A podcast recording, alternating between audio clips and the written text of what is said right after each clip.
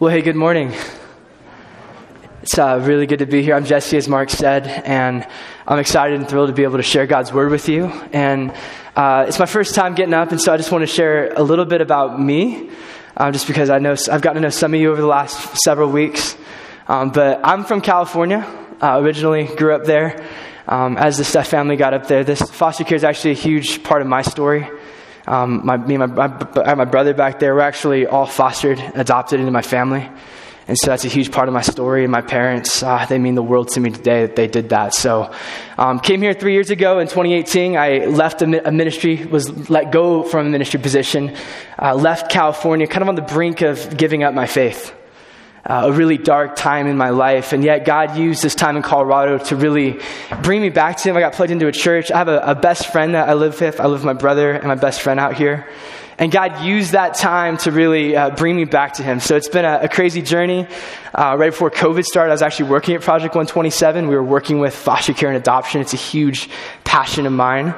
And so it's been kind of a journey, and I've started Denver Seminary uh, this year. So um, if you have a Bible this morning, I want to invite you to open up to Matthew chapter 17. And if you don't know what Matthew chapter 17 is, I'm just going to give you a quick sneak peek. It's, it's about Jesus' transfiguration. And I'm not going to lie, when Mark said that you're going to go up and preach and this was going to be your first passage, I was kind of like froze for a second. I was like, are you serious? Uh, okay, all right, this guy's for real. He just doesn't want to pre, you know, you know. So it, it kind of freaked me out. I was like, oh my goodness. So as I prayed and I studied, I really actually believe that there is something powerful for us this morning in this passage. And I believe that there is tension in Matthew as we've been going through with the disciples. There's tension in, in chapter 16 as we lead up to these events that the disciples are, are comfortable with a certain version of Jesus. That is Jesus being the Messiah, Jesus being the Savior, kind of coming to rescue them. And Peter, as we just discovered in Matthew chapter 16, is, is fine with Jesus as the Messiah, but then tries to put Jesus into a box. And Jesus rebukes and confronts Peter. And He makes a startling demand and says, If you're going to follow me, a life in, in the kingdom, being a disciple, you're going to have to actually take up your cross. Not a popular message in first century Judaism. You're going to have to die to yourself. You're going to live a life of self denial. This is what it means to be a follower. Not exactly a popular message of hope with what the disciples were looking for. And I believe like these demands, as we see the picture of Jesus, can be just downright offensive. Because everything in our life is, is about us, right? It's about our decisions. It's our, it's my career. It's my future. It's my time. It's my home. It's my possessions. It's my life. And, and nobody gets to tell us what to do with our lives. And here comes Jesus saying, hey, if you want to actually find life, you're going to have to die. You have to give it up. It's scandalous. It's offensive. Who does Jesus think he is? What gives him the right to make such a demand on us this morning? And before we jump into Matthew 16, I, I want us to feel that tension this morning. I want us to feel that. Do we feel uncomfortable with that? Do we feel ourselves a resistance when Jesus says, hey, you, gotta, you have to die to yourself? Because everything in life is about ourselves, right? We spend so much time, we're being real, thinking about ourselves all the time. This is what we do. And I think my hunch is as we go into this chapter, I think we love the version of Jesus where it's kind of convenient sometimes, where it's, it's on the peripheral, it's convenient, it's when he, we need him. We love Jesus, the, the, the version of Jesus in the New Testament where he bails us out. And yet, I believe that Jesus wants to show us something, a bigger picture here in Matthew chapter 17. And so, if you have your Bibles, we're going to read verse 1. It says this Now, after six days, Jesus took with him Peter, James, and John, his brother.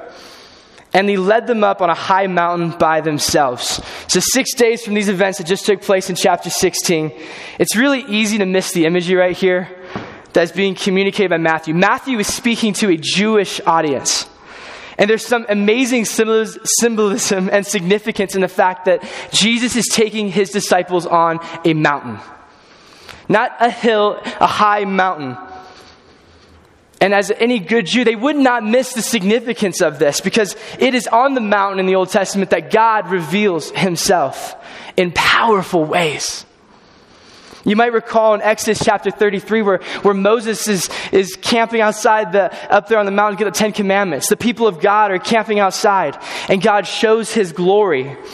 In fact, Moses in Exodus chapter 33 asked God, show me your glory. And God says, you cannot see my face, Moses. If you saw my face, you would die. That is how awful and terrifying this picture of God's glory is in the Old Testament. And you might recall the story that after Moses catches just a glimpse of God's glory, he comes down the mountain and his face is shining. It's so bright that they have to put a veil on his face. That's how bright his face is. You might think of another mountain in the Old Testament. It comes with the prophet Elijah. Elijah has this epic confrontation with the prophets of Baal. This huge victory. And then he comes back discouraged. He's exhausted. He feels alone. And God shows up in a tangible way on a mountain. 1 Kings 19, 11 through 12. I love this passage. I think it's on the screen. God said to, to Elijah, then he said, Go out and stand on the mountain before the Lord. And behold, the Lord passed by, and a great and strong wind tore into the mountains, and broke the rocks in pieces before the Lord, but the Lord was not in the wind. And after the wind, an earthquake. But the Lord was not in the earthquake and after the earthquake, a fire. But the Lord was not in the fire, and after the fire, a still small voice. God in the Old Testament, time and time again, shows up on a mountain, and here's Jesus taking his disciples on a mountain. And he's about to do something significant. And I believe he's trying to show us something this morning. Would you keep reading with me? And Jesus was transfigured before them. He was transfigured before them, and his face shone like the sun. His clothes became white as light. And behold, there appeared to them Moses and Elijah talking with him. Peter said to Jesus, Lord, it is good that we are here. Good old Peter. If you wish, I will make three tents here one for you, one for Moses, and one for Elijah. And while he was still speaking, behold, a bright cloud overshadowed them. And a voice from the cloud said, This is my beloved Son, with whom I am well pleased. Listen to him. When the disciples heard this, they fell on their faces and were terrified. There is a, a lot happening here in this text. And if you're like me when I read my Bible in the New Testament, like just full full confession, I usually like to read a passage like this and just kind of move on really fast because I'm kind of like, what the heck's happening here? And I kind of like to jump, and I, I think there's so much that's happening. We like to kind of push away from that. And I, I, think part of my nervousness teaching this passage was I think I like teaching the where Jesus heals lepers and, and, and Jesus, you know, walks on water. There's, I don't know, there's this, these things that were common. We often, I don't think, talk about passages like these. Because I think it represents a picture of Jesus that we might not quite be comfortable with. Because we don't exactly know what's taking place here in this scene, right? The scene is epic and wild in Matthew 17, right? We don't really know what transfigured quite means, but like Jesus is like transformed. His glory is shining. The disciples are catching a glimpse of God's glory that has been hidden in the humanity of Jesus up to this time. And you gotta like put yourself in their shoes, right? His face is shining. This is the guy that they've been walking on earth with, living life with. And all of a sudden, like Elijah and Moses show up. Like, what the heck is going on? And I think Peter's response is so, is so funny, right? Peter doesn't know how to respond. In the Gospel of Mark, it says that he's speaking and he doesn't really know what he's saying. Matthew seems to shed some better light on it, right? That Peter's like maybe trying to, you know, be hospitable, has no idea how to respond. He's terrified. He's in shock from the scene. I think theologically, this, this passage, right, there's a, we're catching a glimpse of Jesus' glory that is being unmasked before, on this side of earth, before his resurrection, before the crucifixion that he's going to go to. And these events unfold, and the disciples are catching a different picture of Jesus. Not just Jesus as the good teacher, not just Jesus as the, the, the man, the, the, the prophet, but Jesus as the glorious God, the same God that was revealed in the Old Testament on the mountains to Moses, to Elijah. You see, this version of Jesus, for me, like, it, it's, it's kind of more scary because this version of Jesus goes beyond my control. It transcends my understanding. It breaks down the, the, this like safe barrier of Jesus is just like my homeboy, the safe version of Jesus that sometimes I reduce him to. Because this, this scene that's being painted by Matthew, right? This is God, omnipotent, all powerful, glorious God. All of a sudden, this epic scene unfolds. And I think sometimes in church we think about God's glory as like this safe thing, right? Like, oh, I love God's glory. You know, and I think it's the same thing with like angels. Like we think like angels are like the cute thing that we like want to invite inside our doors. But like, yet in the New Testament, whenever an angel's introduced, right, an angelic being, there's like, there's just terror. Right? Like people are so afraid. It's not like they just like look like the things on your Christmas ornaments. Right? There's something terrifying about God's glory. And I think we see that picture in the Old Testament. You might recall Isaiah chapter 6, where Isaiah has this vision from the Lord, and they're, he's there singing, Holy, holy is the Lord. And he says this Woe is me, for I am lost. I am a man of unclean lips. And I dwell in the midst of a people of unclean lips, for my eyes have seen the King, the Lord of hosts. Because God's glory, He's undone by the glory that God reveals. This is a terrifying experience. It leaves the disciples on their knees in terror because Jesus is glorious. This is the picture that, that Matthew wants us to see that Jesus is glorious. When he makes these demands, he's not just a teacher, he's God. Jesus is Lord. He's the King of Kings, he's the Lord of Lords. Matthew's trying to give us the picture. He's not, he's not just saying good things from the Old Testament. He's not just trying to teach a new way of life. He is God. He's greater than all the heroes back in the Old Testament. He's greater than Moses. He's greater than Elijah. He is the same God that revealed himself on the mountain, all of his power and all of his glory. Jesus is glorious. And he wields unlimited power and he causes us, right? To, if we feel our smallness to his glory and his greatness. You guys don't know much about my life yet. And for me, I've had, I've had a, an interesting road. I grew up in church. I was kind of the good old two, two, good, goody two shoe kid. And I think for me, after college, was kind of that, that prodigal moment. My brother's nodding his head. He's like, yep, goody two shoe. and for me, after college, I, I kind of wandered from the faith. I really had a hard time after college. And, and I remember when I was 19, we had this missionary conference at my school. And there was this preacher, he got up and he shared this passage from Moses. And he, he always emphasized this prayer like, God, show me your glory. God, show me your glory. And I don't know, I was 19 and I, don't, I didn't listen to half the things he said. But I remember that prayer. And there, it ended up being a theme in my life. Because you see, when I, when I chased after I graduated college, I, I chased hard the world. I partied, I drank, I did everything wrong. Literally everything wrong. And as I chased and I chased after anything in the world, I felt more empty inside me. And I remember that, that God, show me your glory, because I, I wanted something more. My faith had just been this, this casual thing to the side. It just, I don't know, it just been this convenient thing that I needed. I grew up in church. It was more of just a, a formality at times. And I remember those empty feelings and praying this prayer, God, show me your glory. And I think there is something powerful in that. Because sometimes our faith feels boring. when we just think of like Jesus as like this self help, you know, how to make my life better. And there is just something so profound of like, God, show me your glory, your vastness, because it's His glory that often transforms and shapes our lives. And I remember just those moments that this, this prayer came up and God began to shape me and God began to change my life in that season. Because God been, showed up in powerful ways in my life. And anyway, this is where the disciples struggle, right? Because they have this version of Jesus that's really safe. What version of Jesus do you feel most comfortable with this morning? Because Peter and the disciples keep making this mistake of putting Jesus in their own box. And I think we're being honest, don't we do the same? I don't want us to miss the imagery that Matthew is using in this passage.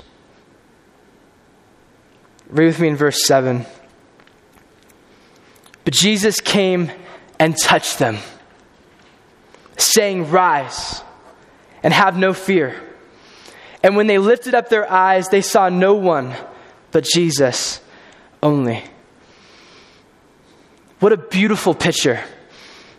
There's this just this awful scene of God's glory being displayed, right? There is this incredible revelation of, of God, the Jesus, all of a sudden showing a demonstration of his glory. And the disciples are cowering in fear, right? There's this, this, this distance when we see God's glory. Because anytime in the Old Testament, God's glory, right, we shudder. There's this distance that's created because we can't comprehend it. But yet now that glory has been revealed in Jesus, and here's what Jesus do? He reaches down and touches them. Isn't that the gospel?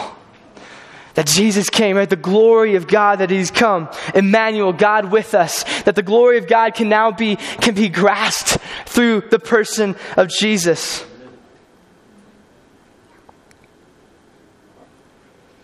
As Isaiah says, His ways are higher than our ways, His glory is everlasting. This is the same God that spoke the earth into motion. As we live in Colorado, I'm a California native, I, I, I get freaked out by, by weather. But like lightning and thunder, right? They're just mere displays of his power. Because Jesus is the Son of the living God. Hebrews 1 3 on the screen is going to say this that he is the radiance of the glory of God, the exact imprint of his nature, and he upholds the universe by the word of his power. Paul's going to say in Colossians chapter 1 that Jesus, the same Jesus that's revealing himself today to the disciples, he is the image of the invisible God, the firstborn of all creation. For by him all things were created in heaven and on earth, visible and invisible, whether thrones or dominions or rulers or authorities. All things were created through him and for him, and he is before all things, and in him all things hold together. This is the right response, right? There's men and women struggling in terror and fear before the glory of God. Because He is God, we are not. This is Jesus, what He came to do. He's, yes, Jesus is our Savior. But yes, He's also Lord. He's glorious. And as we think about Matthew 16, we think about discipleship, we think about following Him. We, it makes it almost look more pathetic sometimes that we try to usurp his throne. This is the all terrifying, glory, glorious power of God, and we try to take his throne.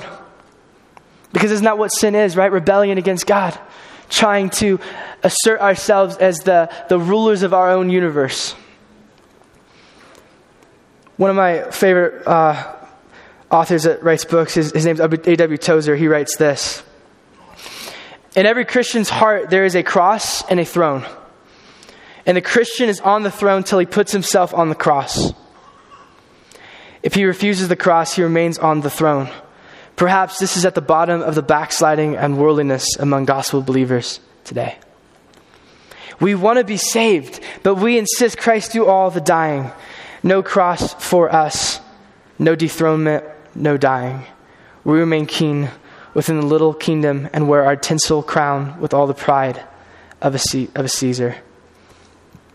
How does Jesus respond to us this morning? He reaches down and he touches us and he says, Do not fear.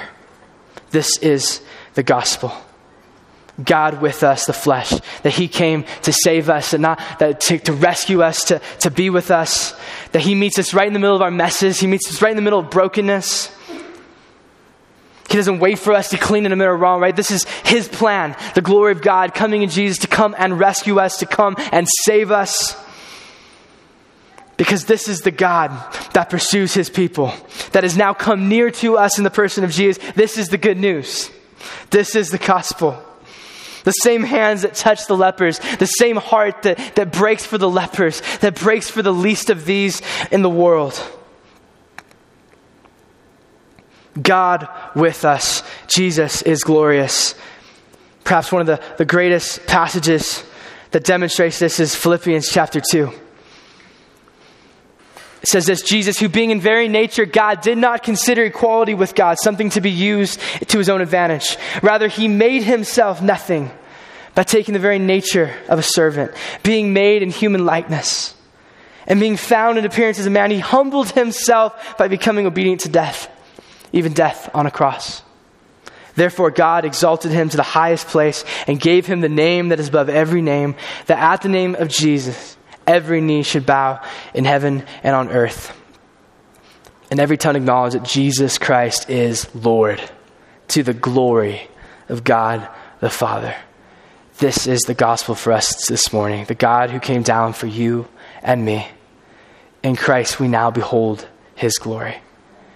May God continue to show us his glory.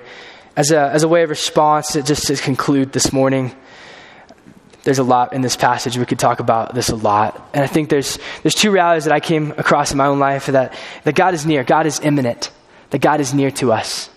And the other side of it, God is also glorious. He's powerful. He's transcendent. He's, he's, he's different than anything that we could experience in this earth. And, and I think we hold these, these truths in, in tension. And sometimes we, we emphasize one over the other.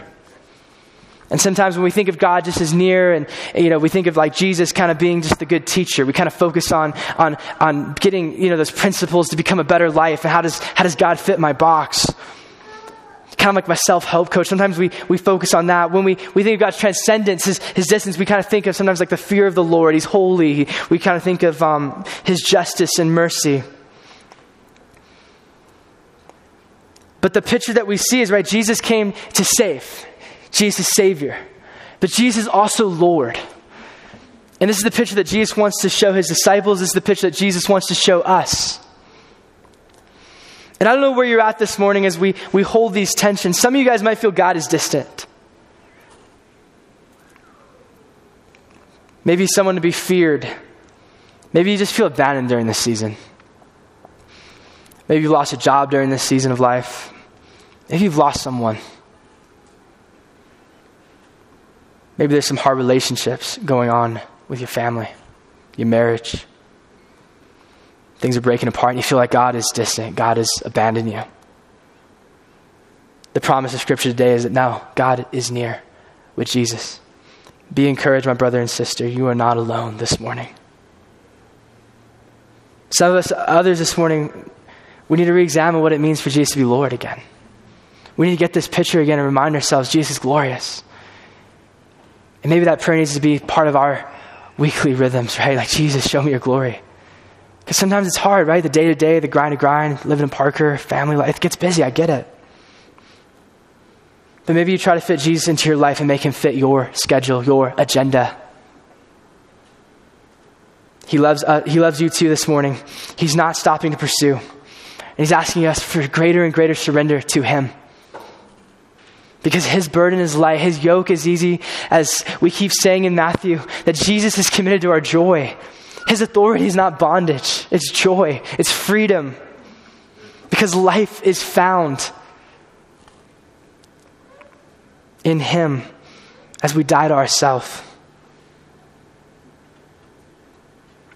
You aren't alone this morning, so be encouraged. Jesus is King of Kings, Jesus is glorious. Let me leave you with this quote by uh, Pastor uh, John Piper. Uh, he's an author. You probably know some of you probably heard of him. He writes this Christ did not die to forgive sinners who go on treasuring anything above seeing and savoring God.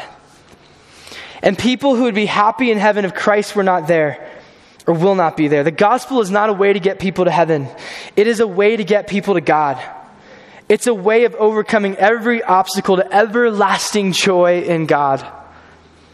If we don't want God above all things, we have not been converted by the gospel. My prayer for us this morning is that we would be wrecked by the glory of God each day in our lives, that we might respond and worship Him for His glory, because His glory moves us, it shapes us, it transforms us. This is the gospel. God is near. Let me pray for us this morning. Jesus, we thank you for the cross. We thank you for who you are and what you have done. Thank you that you are the God that continues to pursue us, even in the midst of our brokenness, our stubbornness, in the midst of our pride. We thank you that you are glorious. And that, God, this has just been a hard year for almost everybody in some type of way. And God, we need that reminder that you're glorious, that our hope is not in the things of this world, but it is in a, in a Savior, in a God that never stops pursuing his people, and our, our hope is secure. In Christ this morning. We pray all these things in Jesus' name. Amen.